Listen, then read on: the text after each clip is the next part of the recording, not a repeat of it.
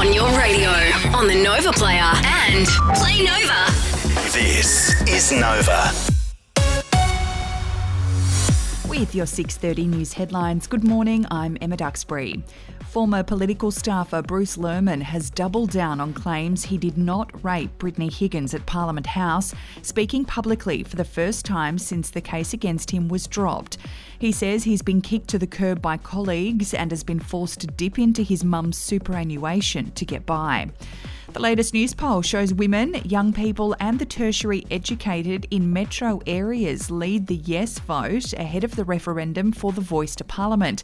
Support for the notion has dropped overall, though, with only 46% of eligible Aussies planning to vote in favour. Police have received new evidence in the mystery disappearance of 14 year old Lyndon Maylata, and they now believe the Ayr teen was likely gunned down in 2019.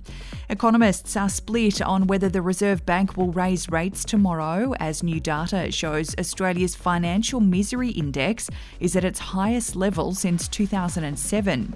And the Foo Fighters will tour Australia for the first time in five years. It will also be their first visit since the death of drummer Taylor Hawkins. The 15 time Grammy winning band will rock stadiums around the country in November and December.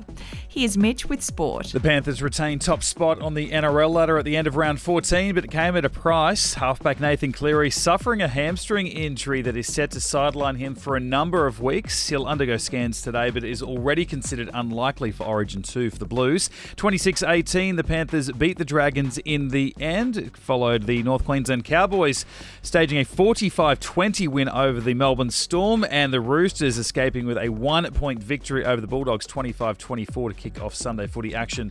And Buzz, earmuffs here, buddy, if you can hear me. Formula One hit Spain over the weekend with the race overnight going the way of championship leader Max Verstappen, who finished 24 seconds ahead of Lewis Hamilton in second and George Russell in third. Aussie Oscar Piastri finishing in 13th spot.